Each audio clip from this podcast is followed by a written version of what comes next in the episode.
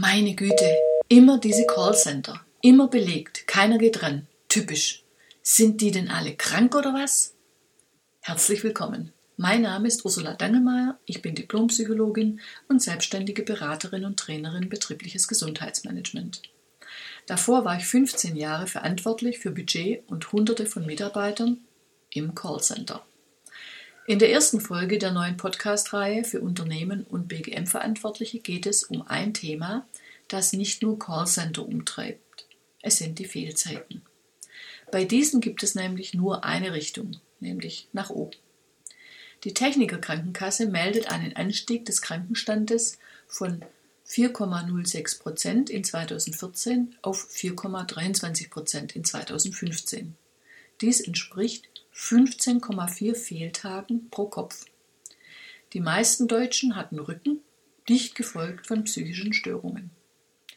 Das Thema ist nicht neu. Das hat die Bundesregierung bereits 2013 erkannt und so fand die Psyche Eingang ins Arbeitsschutzgesetz. Seither sollen Unternehmen im Rahmen einer Gefährdungsbeurteilung auch nach psychischen Belastungen fahnden. Leider wird dieses Gesetz von den wenigsten Unternehmen ernst genommen. Gerade mal 16 Prozent der Betriebe führen eine ganzheitliche Gefährdungsbeurteilung durch. Und das hat eine Vielzahl von Gründen. Das Thema Psyche ist tabu. Psychische Belastungen werden mit psychischen Erkrankungen gleichgesetzt und die will keiner haben. Den Unternehmen ist oft nicht klar, dass psychische Belastungen nicht nur psychische Erkrankungen, sondern auch Herz-Kreislauf- oder Muskel-Skeletterkrankungen, also Rücken, zur Folge haben können. Viele Unternehmen, Unternehmer wissen nicht, dass es sich bei der Gefährdungsbeurteilung um einen gesetzlichen Auftrag ab dem ersten Mitarbeitenden handelt, also auch für die kleinste Dönerbude. Geschweige denn, dass Unternehmer, Sicherheitsfachkräfte und sogar Betriebsärzte wissen, wie man das Thema anpackt. Die Vertreter des Arbeits- und Gesundheitsschutzes fühlen sich in Sachen Psyche meist überfordert, denn hier gibt es weder Grenzwerte noch Sicherheitsregeln, an denen man sich orientieren kann. Hinzu kommt, dass Sanktionen für die Nichtdurchführung kaum zu befürchten sind, denn die Arbeitsschutzbehörden haben in den letzten Jahren ihr Personal ausgedünnt und kommen mit den Betriebsbesichtigungen kaum hinterher. Auch Betriebsräte verweisen auf die Schwierigkeit des Themas. Das ist schade, denn sie könnten über die betriebliche Mitbestimmung die Gefährdungsbeurteilung psychischer Belastung einfordern.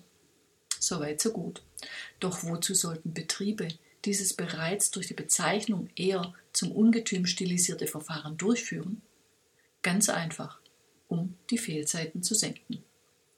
Die Gefährdungsbeurteilung psychischer Belastung bietet hierfür ein strukturiertes Vorgehen, bei dem es zunächst darum geht, die Gründe für psychische Belastungen zu analysieren statt Einzelmaßnahmen unters Volk zu streuen, die vielleicht en vogue sind, aber leider nicht zum Problem passen, gemeinsam mit den Mitarbeitenden geeignete Maßnahmen abzuleiten, um die Belastungen zu reduzieren, denn die Mitarbeiter sind die Experten ihres Arbeitsplatzes.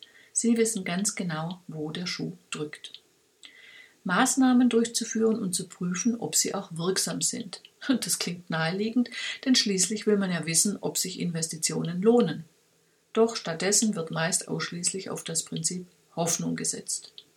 Alles in allem, die Gefährdungsbeurteilung ist keine Raketenwissenschaft. Das Ganze muss noch nicht mal teuer sein.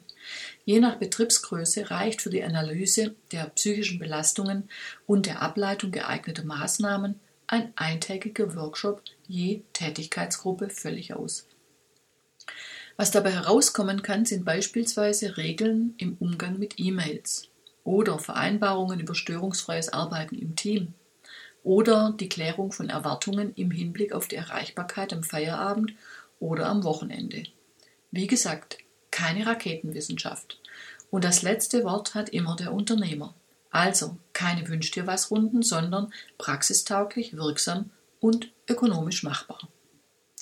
Externer Rat ist bei diesem Thema nützlich. Vereinbaren Sie einen kostenlosen Informationstermin mit mir. Dabei zeige ich Ihnen Inhalte und Nutzen der gesetzlichen Regelung und wir planen, wie die weitere Umsetzung konkret aussehen kann. Ich freue mich auf Ihren Anruf oder Ihre Anfrage. Tschüss, bis zur nächsten Folge. Ihre Ursula Dangelmeier.